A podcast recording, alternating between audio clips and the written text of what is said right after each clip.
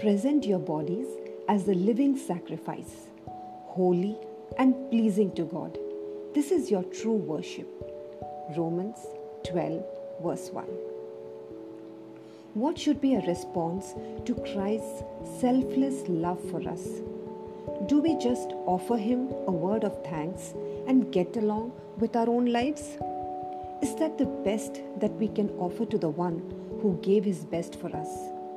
We can never offer anything that will remotely come close to the price that was paid for our redemption. The least that we can do is to surrender ourselves completely to the will of our Heavenly Father. Worship is what we offer to God, and it is not merely an utterance of the lips or an intermittent offering of our possessions.